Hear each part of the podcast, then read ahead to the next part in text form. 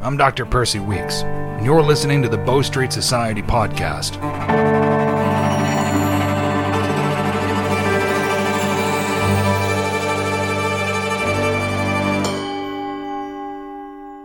Hello, and welcome to our December bonus podcast. I am award winning writer T.G. Campbell, author of the Bow Street Society Mystery and Casebook series. And I am Bow Street Society enthusiast and hobby writer Richard A. Boxshall. So, why are we here today? We're not going to do a Holborn Herald or the usual regular features, as this is an extra episode. We are here today to celebrate the launch of the new Bow Street Society casebook, The Case of the Fearful Father and Other Stories. This is released today on Amazon as an ebook. See the link in the show notes or search for The Case of the Fearful Father. And it will shortly be available as a paperback. Indeed, it may already be, but we've had to record this a few days in advance. Uh, so, what are we going to do to mark this moment?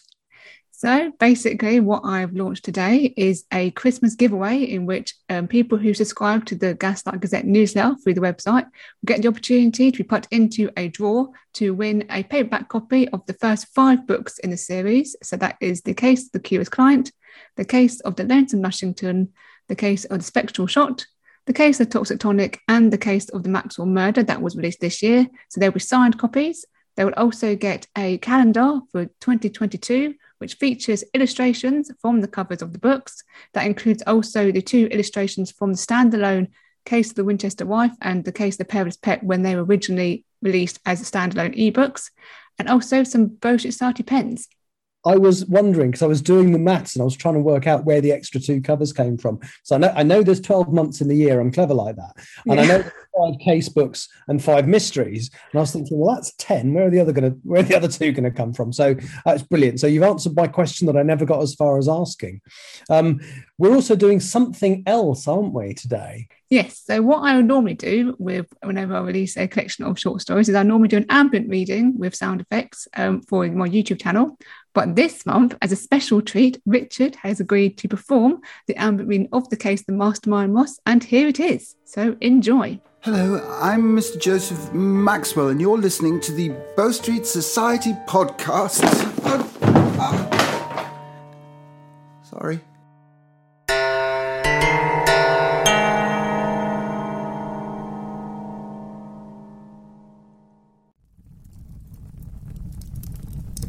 Miss Rebecca Trent set the teapot down upon the low table in front of the fire and passed the teacup and saucer to Mr. Patrick Atwater sitting diagonally opposite her on the sofa. He was in his early fifties, approximately five feet nine inches tall and of lean build. The manicured nature of his unblemished hands was echoed in the neatness of his dark grey eyebrows, handlebar moustache, and short hair. He wore the conservative attire of a plain black frock coat with matching waistcoat, cravat, and trousers beneath. The chain of his pocket watch glinted in the firelight, thus hinting at its high gold content. She was attired in high waisted, straight lined dark brown skirts with a wide leather silver buckled belt and a high necked, long sleeved cream blouse with a lace overlay. Her chestnut brown corkscrew ringlets were pinned back from her face, but otherwise permitted to hang loose about her shoulders. Although younger than Mr. Atwater by almost 30 years, her impeccable posture and formal demeanour meant she dominated the meeting by her presence alone. Thank you for coming at such short notice, gentlemen, Miss Trent said, addressing Mr. Gregory Elliot and Mr. Joseph Maxwell, who sat beside Mr. Atwater. Mr. Elliot was identical to Miss Trent in age at 28 years, whilst Mr. Maxwell was the youngest at 21. Both were fair complexioned, but whilst Mr. Maxwell's gave him a pallid appearance, Mr. Elliot appeared almost translucent in the firelight. Mr. Elliot's dark brown hair was short and loosely combed, whilst Mr. Maxwell's dark auburn hair was combed into a left hand side parting upon his head. Both Mr. Elliot's green brown eyes and Mr. Maxwell's green regarded Miss Trent with the utmost respect as they too were given their teacups and accompanying saucers. Allowing him to warm his palms as he blew across the surface of the mahogany coloured liquid within, Mr. Maxwell took a tentative sip. Replacing the cup upon its saucer, he brought the sugar bowl closer and scooped some into his tea as Mr. Elliot replied to Miss Trent in a monotone, I'm always happy to help the Bow Street Society. He turned to their client. Miss Trent's note to us gave us a summary of your case, but a few questions remain in my mind. The theft concerns a valuable 14th century vase. When was it stolen precisely? The 15th. Mr. Atwater replied, and the advertisement stating that it had been found appeared in the Gaslight Gazette two days later, on the 17th. He looked to Mr. Maxwell's cup as the latter, enthralled by the conversation, had continued to spoon sugar into his teacup. Following Mr. Atwater's gaze, Mr. Maxwell realised what he'd been doing and frowned. Oh dear, Mr. Maxwell muttered. Taking a sip, he winced at the sweetness and set the teacup and saucer down upon the table. Wiping the excess sugar from his lips with his handkerchief, he inquired, What did the advertisement say? I have it here, Mr. Atwater said as he reached into his frock coat. Taking out a folded piece of paper, he then put on a pair of spectacles and read aloud. Found an early 14th century Chinese stoneware vase of ancient bronze form with a flaring mouth and two tubular handles seeking to reunite vase with rightful owner. Inquiries to be made in writing to Mr. Arnold Moss, courtesy of the Gaslight Gazette, Fleet Street, London. Genuine inquiries only. I don't know anyone of that name among the newspaper's employees, Mr. Maxwell said as he opened his notebook, took out a pencil, and wrote down the name. And I've been a journalist there for almost four years now. He tapped his chin with his pencil although advertisers have been known to use the office for their correspondence to protect their privacy. On the morning of the 11th, four days prior to the theft of my vase, I found another advertisement in the Gaslight Gazette. Mr. Atwater removed his spectacles. Unfortunately, my housekeeper had disposed of the newspaper by the time I realised the advertisement's significance. However, it was titled Room for Rent and had my address beneath. Again, inquiries were to be made to Mr. Arnold Moss, courtesy of the Gaslight Gazette office on Fleet Street. I have never rented a room in my house, and I never will. Did you contact the newspaper about that advertisement? Mr. Maxwell inquired. Yes, I visited the offices myself. The man behind the counter apologised and told me the house number on the room for rent advertisement was a misprint, Mr. Atwater replied. Did you speak to Mr. Gilbert Berry? Mr. Maxwell inquired. A short man with a balding head and round spectacles. He is in his late fifties. He is the head printer at the newspaper.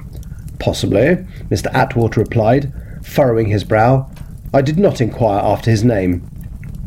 Have you responded to the second advertisement? Mr. Elliot inquired. I have, Mr. Atwater replied, and I promptly received a reply in the post the following morning. The scoundrel is demanding monies for the safe return of my property. You are a lawyer. What do you intend to do about this blatant premeditated theft of my property? Tell me your reasons for believing it was premeditated, Mr. Elliot stated, on the 9th of this month, two days before I read the room for rent advertisement, an antiques dealer by the name of Mr. Windsor Hodges came to my home and valued the vase. The fact the room for rent advertisement appeared in the newspaper followed swiftly by the theft, and then the found advertisement, mere days after Mr. Hodges' visit, tells me he is this Mr. Arnold Moss. Mr. Arnold Moss being a disguised form of Anonymous, of course, Mr. Maxwell interjected. Mr. Atwater, Mr. Elliot, and Miss Trent stared at him. Yes, Mr. Atwater began. I had not realised that. Mr. Elliot cleared his throat and inquired from Mr. Atwater, Who arranged the initial meeting with Mr. Hodges at your home? I did, Mr. Atwater replied. I intend to have the vase insured.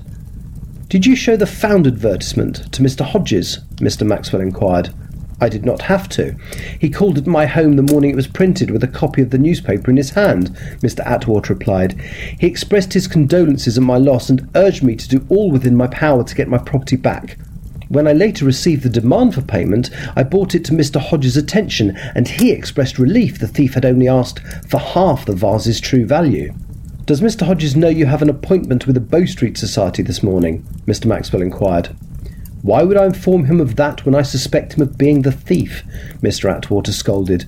Sorry, Mr. Maxwell mumbled, feeling his cheeks growing hot. And what was Mr. Hodges' recommendation regarding the ransom? Mr. Elliot inquired. to write to Mr. Arnold Moss as instructed in the found advertisement to request instructions for the delivery of the ransom monies to the thief, Mr. Atwater replied. If Mr. Hodges is Mr. Moss, there is a way we can be sure, Mr. Maxwell said.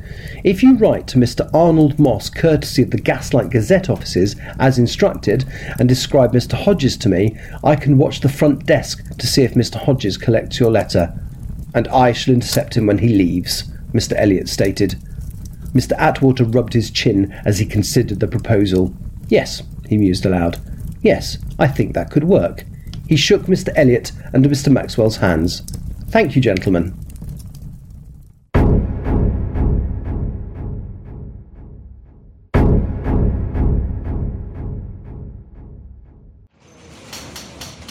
The din of typewriters, scraping chairs, ringing telephones, and ceaseless conversation filled the first floor office of the Gaslight Gazette. A set of steep stairs in the room's far right led to the immense printing presses on the ground floor. A third of the way into this open space was a high wooden counter that cut the space in half. Its hatch was on the end closest to the foot of the stairs. Beyond this counter was the door leading outside onto Fleet Street.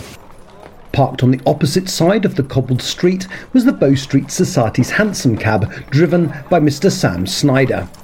Sitting within was Mr. Gregory Elliot, who kept a close eye on the Gaslight Gazette building. The chaos of London traffic, overcrowded omnibuses, laden down vans, private carriages, and innumerable cabs flowed past them in both directions. Pedestrians, seemingly unaware of the dangers posed to their person, wandered among the vehicles as if they were taking a stroll in the park. Although the day was cold, there wasn't a cloud in the sky, and the street was filled with bright light by the low hanging winter sun. Back inside the Gaslight Gazette building, Mr. Maxwell sat on a step two thirds of the way up the staircase. Keeping his body bent to hide behind the adjacent wall, he referred to Mr. Windsor Hodges' description in his notebook whenever someone entered and spoke to Mr. Gilbert Berry behind the counter. As agreed, Mr. Atwater had hand delivered his response to the ransom demand that lunchtime, the envelope of which was deposited into a pigeonhole to the counter's right by Mr. Berry. Yet, despite Mr. Berry having several customers discuss the placement of advertisements in the newspaper, none had matched Mr. Hodges' description or collected Mr. Atwater's envelope. Mr. Maxwell checked his pocket watch and sighed. Three hours had passed already. Good afternoon, a nasally sounding voice greeted. Peering around the wall, Mr. Maxwell saw a man of approximately five feet with a pointed nose, chin, and cheekbones. In his forties, he had a pale pink complexion, mousy brown hair swept backward beneath a black bowler hat, and ice blue eyes. Much of his form was hidden by a shin length dark green overcoat. In his right hand was the silver handle of an ebony cane, whilst his left held out a business card. Mr. Berry accepted and squinted at the card. I believe you have a letter for me? The newcomer inquired. Indeed, I do, sir, Mr. Berry replied, shuffling over to the pigeonholes. One moment, please. The newcomer glanced over his shoulder, prompting Mr. Maxwell to throw himself back out of sight. Almost losing his balance in the process, he gripped a step and took several deep breaths to steady his nerves. Peering around the wall once more, he watched as Mr. Berry handed the envelope to the newcomer, who thanked him and left. Remembering Mr. Hodges' description in his notebook, Mr. Maxwell scanned its few lines and hissed, It's him! Meanwhile, Mr. Elliot had recognised Mr. Hodges from his description the moment he had emerged. Meeting Mr. Snyder's gaze through the small hole in the cab's roof, he said, There is our man. I will attempt to intercept him, but we may have to depart quickly should he flee. Mr. Snyder nodded with a touch of his hat's broad brim. Alighting from the vehicle, Mr. Elliot kept his eyes upon Mr. Hodges as he crossed the street. Upon seeing he was reading the letter, Mr. Elliot stepped onto the pavement and plucked it from his fingers. I say, what the devil are you doing? Mr. Hodges cried as he turned sharply toward him. Attempting to snatch the letter back, he added, Give that here. Mr. Elliot stepped beyond his reach, though, and studied the contents of the letter. Noting the instructions for the delivery of the ransom monies, he then saw Mr. Arnold Moss' signature at the letter's end. Where did you get this, Mr. Hodges? Mr. Elliot inquired as Mr. Maxwell emerged from the Gaslight Gazette building. I. Say, how do you know my name? Mr. Hodges inquired, stunned. He collected it from Mr. Berry, Mr. Maxwell interjected. Did anyone else collect a letter from Mr. Berry? Mr. Elliot inquired. No. Why? Mr. Maxwell inquired in return. This is not Mr. Atwater's letter, but one from Mr. Arnold Moss himself, Mr. Elliot stated, turning the letter around for Mr. Maxwell to see. It is also a private correspondent intended for my eyes alone, Mr. Hodges said, attempting but failing to snatch the letter once more. Please return it. But I. I don't understand, Mr. Maxwell said, scratching his head. No one else collected a letter, I swear. I believe you. I also believe I am beginning to see the true nature of things, Mr. Elliot said. There is more yet to discover, though. Mr. Hodges, unless you wish to accompany us to the police to explain why you were collecting instructions for the delivery of ransom monies in exchange for a stolen vase, I recommend you come with us to the Bow Street Society's headquarters. You may then give your explanation to us before writing a letter to Mr. Arnold Moss under my instruction. Where? Mr. Hodges inquired, with a squinting of his eyes. Glancing between them, he demanded, Who are you men? Members of the Bow Street Society, a group of law abiding men and women dedicated to ensuring justice may be accessed by all, Mr. Elliot replied. Currently, we are acting on behalf of a customer of yours whose vase is the subject of this letter. Mr. Hodges' features drooped as he said, Oh, I see. He looked between them once more. In that case, please, lead the way. Mr. Elliot and Mr. Maxwell exchanged cautious glances before the former took a firm hold of Mr. Hodges' left arm and the latter took hold of his right. Between them, they led him back across the street and into Mr. Snyder's cab.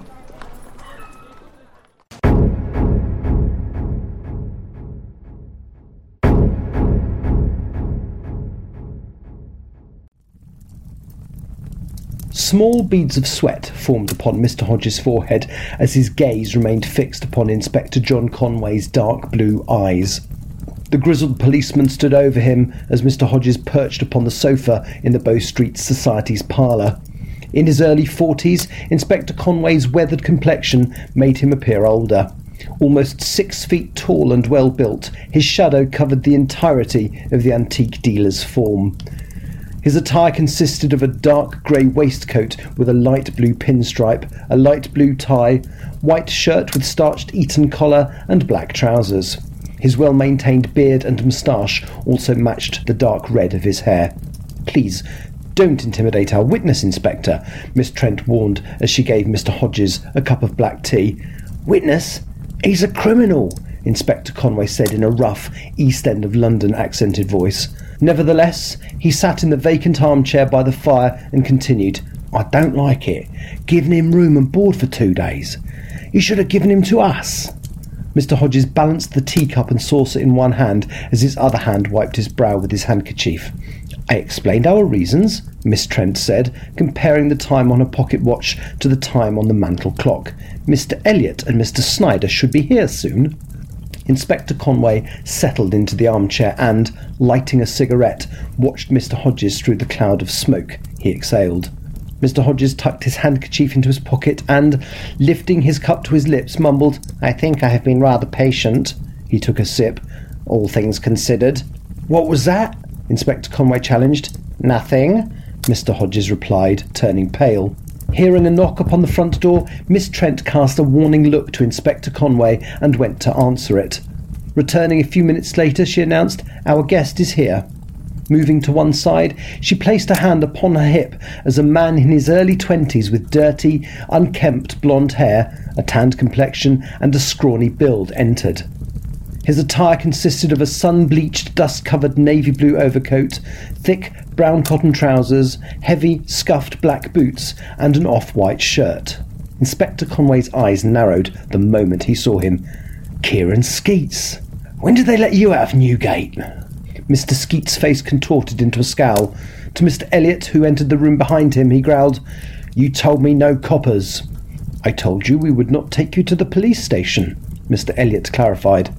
Mr. Conway stood as he inquired, What you been up to this time, Skeets? Now, Mr. Skeets replied. Housebreaking, Mr. Elliot corrected as he closed the door. Mr. Hodges, do you recognise this man? I have never seen him in my life, Mr. Hodges sneered with a lift of his nose. The same question to you, Mr. Skeets, Mr. Elliot said. Mr. Skeets looked Mr. Hodges over and replied, Nah, never met him before. Come off it, Inspector Conway scoffed. He is telling the truth, Inspector, Miss Trent said. I was watching their faces when they saw one another. Neither showed any sign of recognizing the other. The reality is the only connection between them is Mr. Arnold Moss, Mr. Elliot said. From Mr. Skeets and Mr. Hodges, he inquired, I trust you have both met him? It depends on your definition of meeting, Mr. Hodges replied. I never saw his face. Our one and only meeting was in the darkened corner of a less than reputable public house. He was also whispering to disguise his voice. Was the same for me, except it was in an alleyway we met, Mr. Skeets interjected. How did you come to meet him then? Inspector Conway inquired, finishing his cigarette and tossing the stub into the fire. By letter, Mr. Hodges replied. Mr. Moss wrote to me with a business proposition. He said I could earn a little extra by appraising antiques in private residences and then informing him of their description of value and location. He assured me all items would be with their rightful owners in the end. I got a note left on my bed at the Doss House, Mr. Skeets said, offering me regular work for good pay. Housebreaking, Inspector Conway interjected. A bloke's got to eat, Mr. Skeets retorted. And Mr. Moss told you to read the Gaslight Gazette for room to rent advertisements containing the addresses of Mr. Hodges' unwitting clients? Mr. Elliot inquired. I didn't know they was customers of anyone, Mr. Skeets replied. I was just told to hand in a note to the Gaslight Gazette office whenever I saw one of them notices. The day after, I would find another note on my bed at the Doss House telling me what I ought to take and where I ought to leave it. I intercepted Mr. Skeets leaving the Gaslight Gazette building after Mr. Maxwell had witnessed him leaving a note with Mr. Berry, Mr. Elliot explained to the others. From both Mr. Skeets and Mr. Hodges he inquired, How were you paid? When my customer was ready to pay the ransom, I would receive instructions from Mr. Moss regarding its delivery. It would usually be deposited at the Gaslight Gazette offices after I had taken a third for my share. Occasionally, though, I would have to leave the remainder of the ransom in a public house or some other unseemly establishment. I'd get another note telling me to go back to the Gaslight Gazette office and ask for a letter from Mr. Arnold Moss, Mr. Skeets replied. I'd then get an envelope with my share in it. Wait a moment. Inspector Conway began with a knitting of his brow. You're telling us neither of you is this Mr. Arnold Moss? Precisely, Mr. Elliot replied. Then who is? Inspector Conway inquired. And where's Mr. Maxwell if he was with you, Elliot? A knock sounded from the front door. I believe your answers have arrived, Mr. Elliot replied as Miss Trent left the parlour.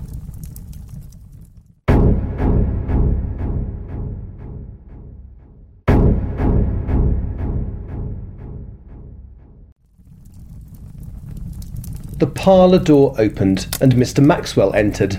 Seeing Inspector Conway, Mr. Hodges, Mr. Skeets, and Mr. Elliot looking at him, he cleared his throat and toyed with the small bow of his cravat. He said, Hello, everyone. You're having a laugh, right? Inspector Conway inquired from Mr. Elliot. Mr. Maxwell is obviously not Mr. Arnold Moss, Mr. Elliot replied. Oh, no, Mr. Maxwell added, feeling his face warm. I have brought him with me, though. Mr. Maxwell stepped aside, and a short man in his late fifties with a balding head and round spectacles entered the room. But that's the bloke from the newspaper place, Mr. Skeets said, rising to his feet only to be forced back down by Inspector Conway's hand upon his shoulder. He's not Mr. Moss. By simple logic alone, he has to be, Mr. Elliot replied.